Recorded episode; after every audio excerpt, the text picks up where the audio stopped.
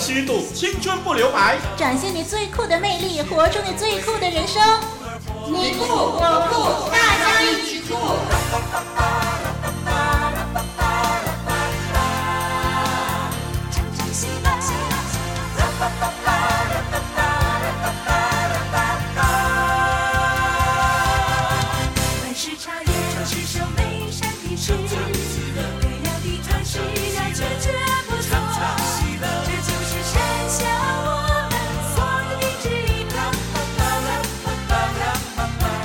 朋友您好，欢迎您收听《大家一起酷》，我是你的朋友林老师。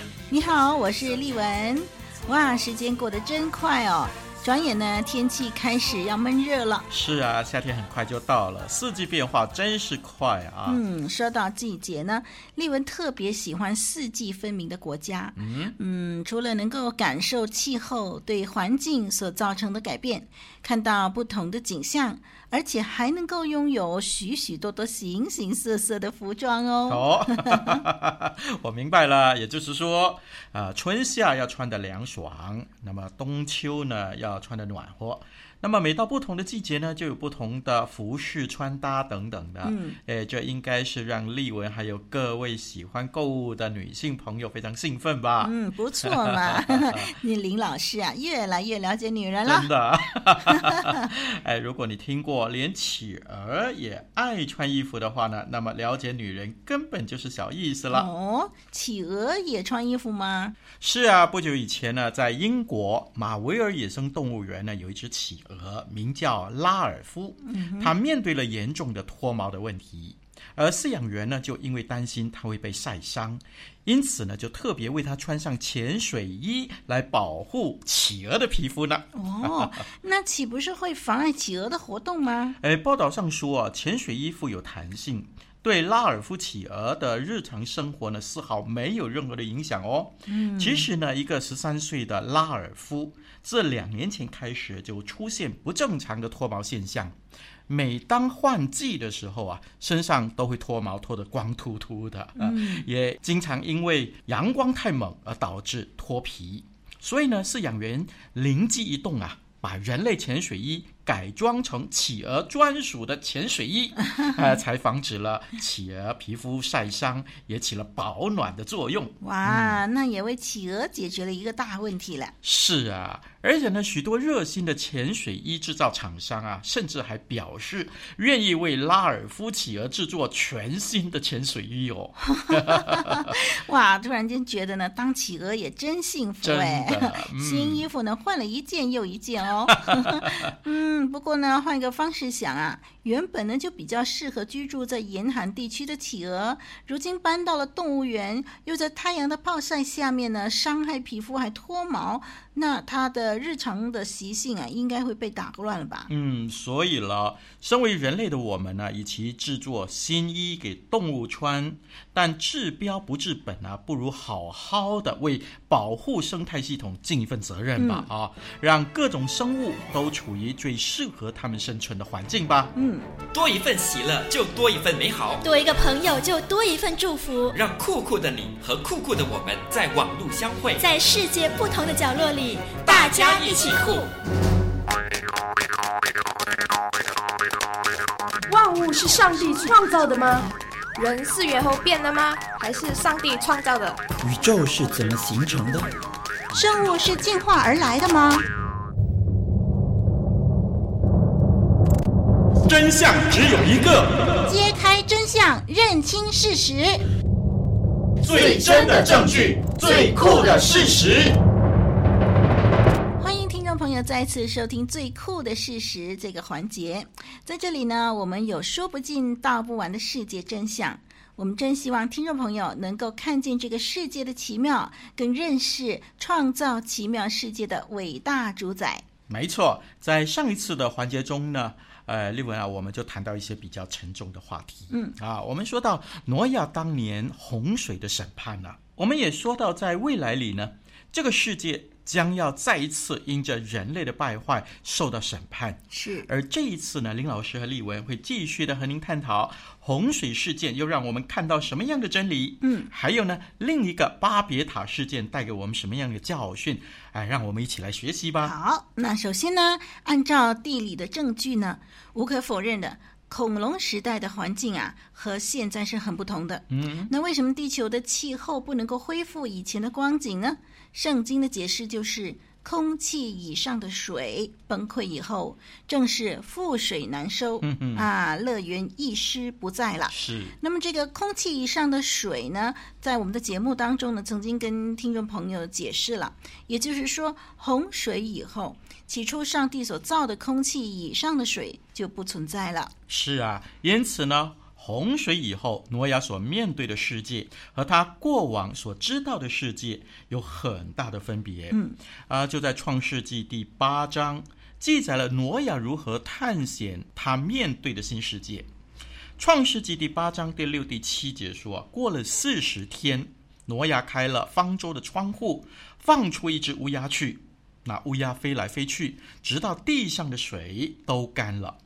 那么这乌鸦呢，有很特别的使命，就是把生命的证据带回来给挪亚。但是到底是什么叫他流连在外，把使命给忘掉呢？嗯、我们还记得，在洪水中消灭的生物啊，哎，不一定都被埋起来。那么有不少的尸首、尸体呢，是漂流在水面上的。是，所以呢。很有可能，哎，这吃死物的乌鸦呢，找到属于自己的食物，于是呢，把他的任务给忘掉了。哎，有道理。那么《创世纪》呢，第八章第八节到第九节又说，呃，挪亚呢，他又放出一只鸽子去，要看看水呢从地上退了没有。可是遍地上都是水，鸽子就找不着落脚之地，就回到方舟挪亚那里了。挪亚呢，伸手把鸽子接进方舟来。那鸽子啊，没有办法在死物上面流连嘛，只好呢回到了方舟啦。可是呢，到了七天以后呢，当他再被放出去的时候呢，啊，在圣经创世纪第八章的十一节就说啊，到了晚上，鸽子回到他那里，就是回到挪亚那里，嗯，嘴里呢就叼着一个新领下来的橄榄叶子，啊，挪亚就知道地上的水退了，嗯，鸽子呢完成了他的任务，带给挪亚生命的信息。哎，在这个新世界里头，第一样长出来的生物，原来是树木。是，呃，听说呢，如今在全世界啊，最长命的生物呢，就是一种松树，嗯，呃，生长在美国内华达州，还有呢和犹他州的高山上，嗯，那么称为 Bristlecone Pine 的一种的松树。科学家透过专树心去计算年轮的时候，哎，发现他们最老的可以有四千多年呢。哦，那么似乎正是洪水的年代哦。诶，让我们来看看上帝的慈爱吧。嗯，在上帝怜悯之中呢，审判之后还有恩典的。对，上帝呢应许不再用洪水来灭世上生灵，又说呢，地还存留的时候，稼强、寒暑、冬夏、昼夜就永不止息了。这是在创世纪第八章二十二节说的。这个稼强、寒暑、冬夏告诉我们呢，地球从此有气候的变动了。对，嗯、那我们以前呢也曾经指出呢，这是原先的水汽层崩溃的结果。虽然这样呢，可是在这个新制度之下，生命是还能够继续的。就好像彼得后书说道：“但现在的天地还是凭着那命存留，直留到不敬虔之人受审判、遭沉沦的日子，用火焚烧。嗯”所以呢，我们如今能够生存，全是上帝的恩典。对，上帝又给了人一个记号，呃，就是他。将彩虹之约给了我们。嗯哼，哎，我们知道彩虹是雨后天晴，阳光所照在雨点水上折光的一个现象。原来呢，洪水以前呢没有彩虹。嗯，一则因为那时候还没有下雨，还有一个可能呢是洪水以后啊，水的折光指数可能变了。另外呢，我们又看到另外一个改变，那就是洪水以后。人类和环境的关系呢，更趋恶化了。嗯，在创世纪第九章第二节就这么说：“凡地上的走兽和空中的飞鸟，都必惊恐。”惧怕你们，嗯，哎，表示呢，这个关系呢就被破坏了，而且呢，人类也开始需要吃肉了啊。万物是上帝创造的吗？人是猿猴变的吗？还是上帝创造的？宇宙是怎么形成的？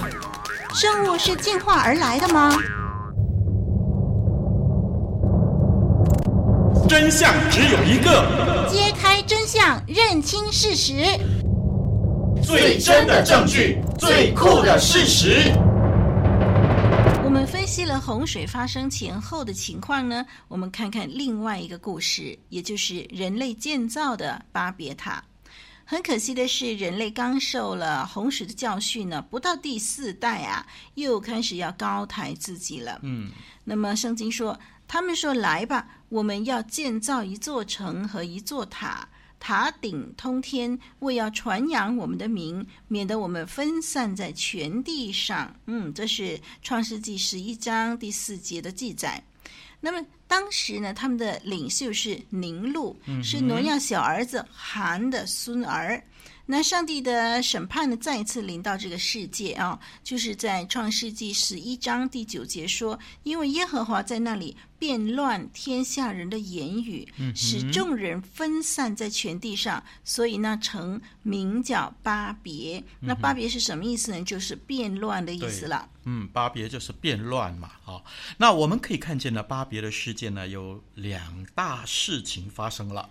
第一呢，就是上帝变乱天下的一个语言。嗯、在上帝的教训临到以前呢，呃，圣经创世纪十一章第一节记载，那时候天下人的口。口音、言语都是一样的。那口音呢？原文希伯来文是嘴型。Uh. 那么言语原来的意思是用词这样的一个意思。嗯、那么这两个因素呢，肯定了语言的分别。所以上帝变乱人的语言了。是的。那么第二呢？上帝使到众人分散在全地上。这句话带着赶散，就是把它赶赶走啊，散开的意思了。嗯当时上帝赶散了人类，用什么方法呢？在创世纪十章二十五节记载说，希伯生了两个儿子，一个名叫法勒，法勒就是分的意思。嗯，因为那时候人就分地居住。让我们注意哦，这里说人就分地居住，原文就是希伯来文呢，是说呢地被分裂了。那么，圣经另外一个翻译本新国际翻译本呢，就说呢，Peleg，because in his time the earth was divided。那法勒出生的时候呢，就是宁录盛年之时了。是。那么这个事件呢，从创世纪十一章十到二十六节所记载的家谱，我们就可以看到啊。呃，我们曾指出，人类的寿数在洪水以后呢，就从九百岁一下子呢减到了四百岁。那么这寿数维持到希伯。那么创世纪十一章十八十九节就说，法勒活到三十岁，生了拉吾。法勒生拉吾之后呢，又活了两百零九年，而且生儿养女。法勒一共活了两百三十九岁。啊，人类的寿数呢又减了一半了啊！嗯、从九百到四百，现在到两百多了啊！嗯、可见这次的巨变呢，对于地球环境的影响真的很大的。是的，那么我们知道呢，地理学和地质学呢都同意，这个地球陆地的版图呢本来是一块的，嗯、哼呃，只是在古代呢就分裂了。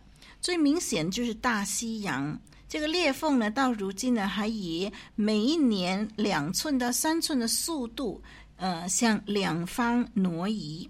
呃，进化论呢，就用这样的一个速度和大西洋两岸的距离呢，去计算时间啊，自然就是会算出几百万年。对，对，但是证据证明不是这样的。是啊，其实呢，世界上有许多的发现都证明了，那么这个分裂的板块呢，并不是几百万年前的事情。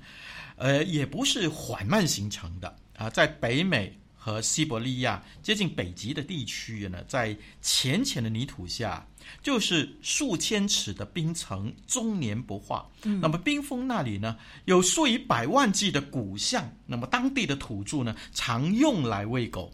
那么其中曾有只小象呢。它的肉还可以供人食用哦。嗯，进化论的解释是，数万年前冰河时代呢，这些象在冰河上飘荡，那么寻找可居之地，不谨慎呢就跌进了冰坑里头而激动起来。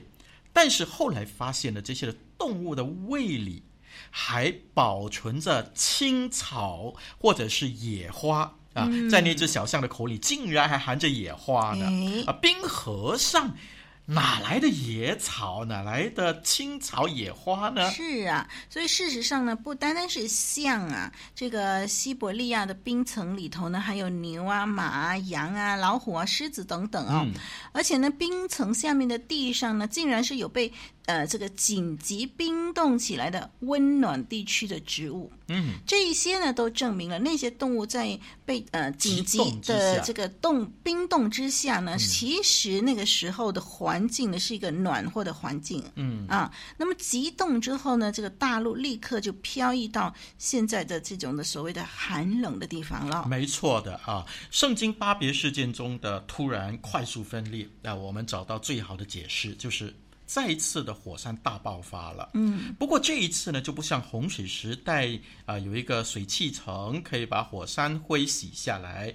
我们曾指出，火山灰是极小的黑玻璃片啊，可以漂浮在高空一段的时间，这样呢就把阳光给挡住了，嗯，造成地球上的极冻，进入第二个冰河时期。那么基本上呢，核子战后核子冬天呢，也是同样的一个道理的。但是呢，过了一些的年头呢，火山会慢慢的下降了，那地球上的气温那么恢复正常，在温带、热带的尸体就腐化掉了啊，正如我们在北美啊密苏里州所看到的那一样，那么在那里呢。这些的象只留下骨头，还有象牙而已了。嗯，那我们所看到的许多奇特的景象呢，更证实了圣经对古代世界的描述，也帮助我们更清楚的描绘出当时发生的现象。嗯。那么，如果利文就活在当时的时代啊，必定会对上帝管教人类的方式感到震撼无比。哇，真震撼的时候呢，就激动了我。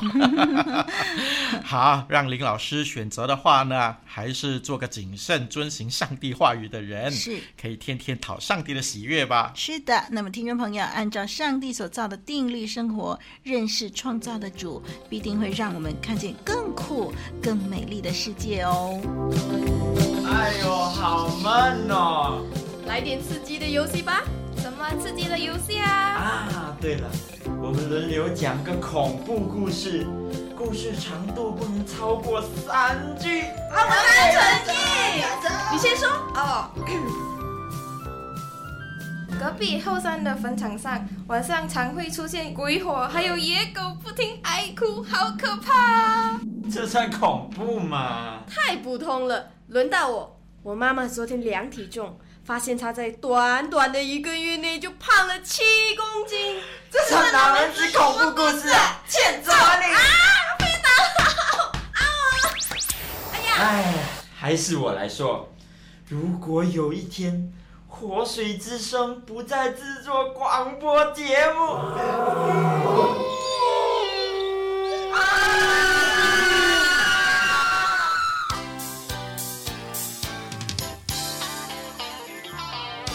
活水之声录音室，一年四季风雨不改，与您同奔主道，同颂主恩。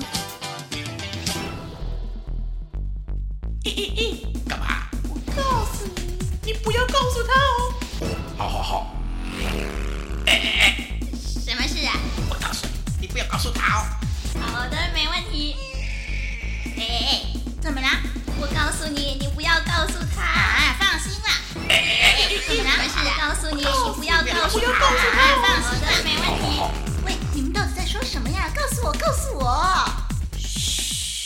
别那么大声。别那么大声。我们在说。我们在说。来自远方的悄悄话。悄悄话。呃，没错。是梦梦想。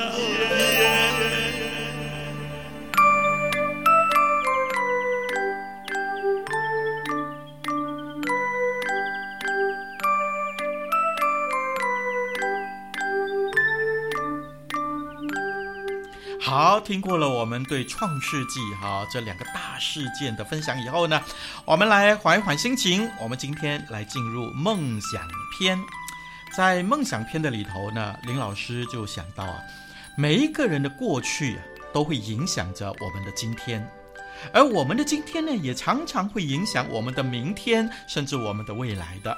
啊，今天呢，我们就请到二十岁的伟康，他是一个货仓管理员，来自马来西亚。我们请他来分享他的梦想吧。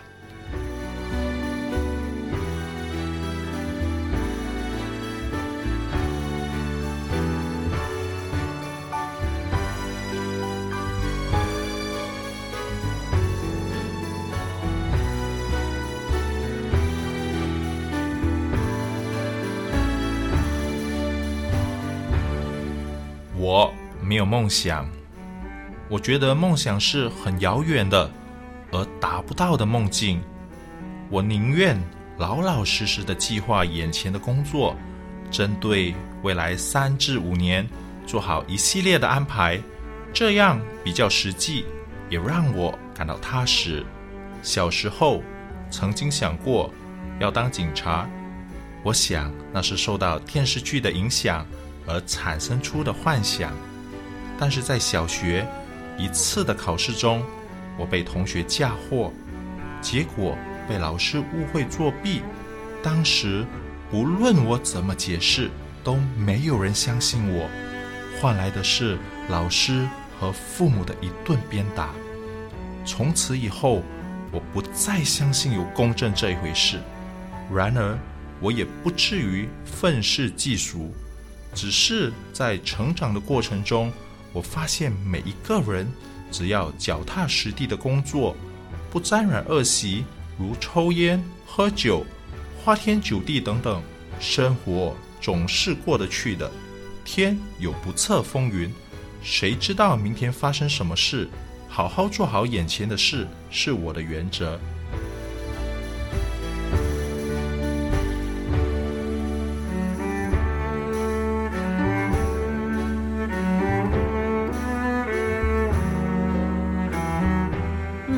伟康的分享呢，丽文就觉得说伟康呢真是好冤枉哦，哎呀，真的是为他叫屈。嗯，那也因为他这样的缘故，以致呢，他好像变得是比较消极悲观的。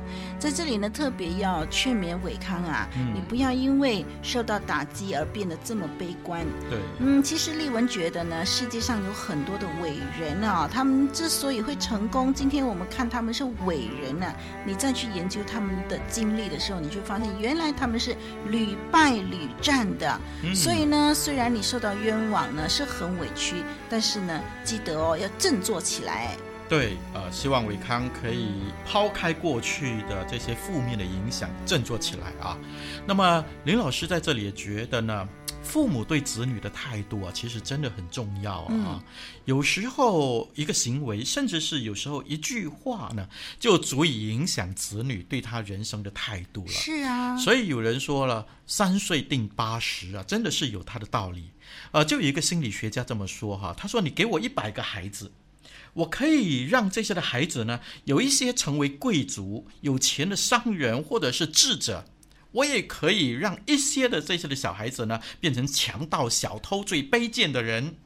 可见呢，啊、呃，大人的一句话或者大人的一种的行为呢，常常让孩子受到长远的影响的。嗯，以至于呢，因此林老师在这里劝勉所有的做父母的哈，我们真的要谨言慎行才好啊。嗯、那么说到这个伟康啊，他说呢，他没有梦想哦。嗯、他说他觉得梦想是很遥远呢，达不到的梦境。嗯，其实一个人呢，有梦想呢，就可以有长远的目标，没错，也是我们奋斗的动力。嗯、所以呢，伟康真的是不要太过消极，也不要对自己太没有信心。嗯，虽然呢，可能我们有一些的梦想呢，目前还不容易达到，可是不是绝对不可能实现的。没错，嗯，那么林老师在这里就发现呢，伟康其实才二十岁啊。是啊，才二十岁的伟康呢，啊、呃，如果人可以活到七十岁的话，就是说伟康你还有五十年哦。诶那么伟康在这里有一个很好的现象，就是他说他脚踏实地，嗯，啊，一步一脚印啊。那么他只针对三到五年做一系列的安排，这么样的去努力人生，我想这也是很重要的。对，啊，每一天都过好，这是很好的。嗯哼，但是呢，呃，想得太短浅的话呢，人无远虑啊，就必有近忧啊。呃，也就是说，人常常呢是会被未来的事物影响着我们今天的生活的。比如说，为什么我今天要储蓄呢？就是为了将来更稳妥的生活嘛。所以呢，将来影响我今天的作息。嗯，那么伟康才二十岁。我我希望呢，伟康可以更好的学习，把三到五年放到更长远的一个计划去，可能对于伟康未来的人生呢，是更加的有建设的。是的。那么可以这么样想，就是首先呢，先想一年后我可以有什么新的学习吗？啊，伟康二十岁嘛，哈，啊，可以想一年后我要会驾车，或者是我会啊会弹吉他或者懂得乐器啊，那么现在就开始去学习。那么现在学习呢，就影响了将来可以更好的生活。嗯，那么伟康说他想三到五年，好啊，三到五年你要成家，或者是你要立业，好，现在就开始去做准备啊，要认识多一点的朋友，或者是要往哪一个方向去建立自己的事业啊，现在就开始学习。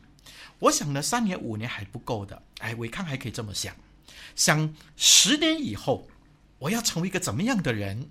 啊，今天就开始慢慢的去寻找这个方向，立定心智去完成它。接下来呢，伟康还可以想，我老年的时候要怎么样过得更加的稳妥啊！千万不要以为老年很远呐、一下子就来了。那么现在呢，开始一点一点的储蓄，将来老年的生活呢，就可以更加的稳妥了。最后呢，我建议伟康还可以再想，我的永生是在哪里？是什么东西啊？啊，这样想的话呢，可以让伟康有更啊、呃、有意义的人生的方向。对，那么希望呢，伟康能够更加快乐的过他的生活。我们祝福他。啊、是好，接下来呢，就送一首诗歌给伟康，也送给所有收听我们节目的听众朋友。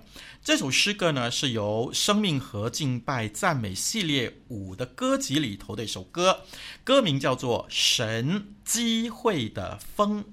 神机会的风，风雨的风啊，歌词是这样说的：神造万物，各按其时成为美好，凡事都有定期，天下万物都有定时。让我敏锐于神工作的时候，愿你旨意完全彰显，打开我双眼，看见你的作为，崭新的机会正敞开。当神机会的风吹起，主带领我乘风破浪，在生命每个转弯处都经历突破大能和恩典。当神机会的风吹起，主带领我乘风破浪，在生命每个季节中坚持信靠跟随我主。是的，我们要跟随主，神给我们我们所意想不到的机会，正在为我们的前。展开，我们一起来听这首诗歌《神机会的风》。神造万物，各按其时，成为美好。凡事都有定期，天下万物都有定时。让我敏锐于神工作的时候，愿你旨意完全彰显，打开我双眼，看见你的作为，崭新的机会正敞开。当神机会的风吹起，主带领我成。在生命每个转弯处，都经历突破大能和恩典。当神机为逆风吹起，主带领我乘风破浪，在生命每个季节中，坚持信靠跟随我主。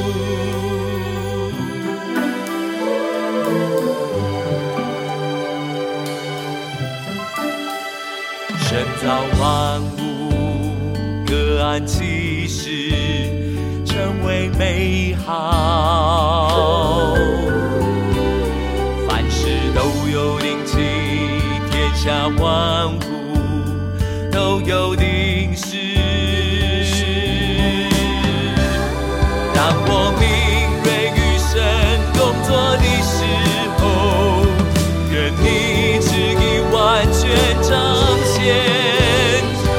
开我双眼，看见你的作为，崭新的机会正敞开。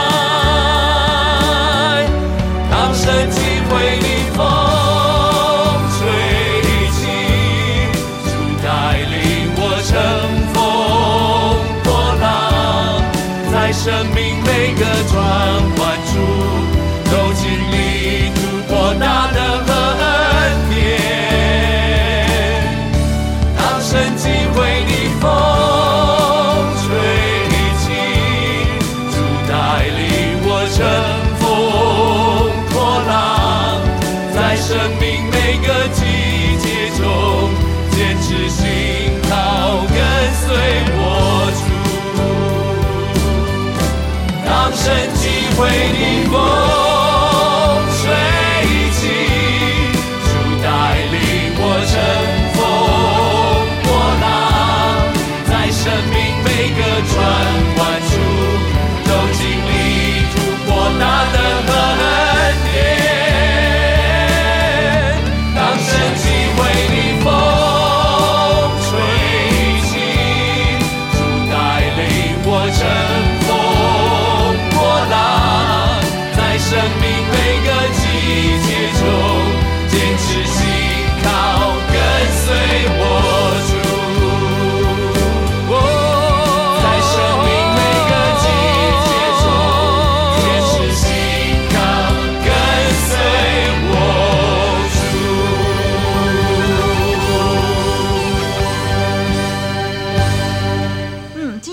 的风。就进行到这儿喽。嗯，很高兴呢，我们呢能够跟听众朋友在节目中相聚。是，呃，在未来的许多的日子里，啊、呃，希望我们继续的跟听众朋友，我们一起来学习，一起来探索，一起来进步，啊、呃，过一个有意义的生活和生命。让我们一起追求真正的酷。我是林老师，我是丽文，再会，再会，拜拜。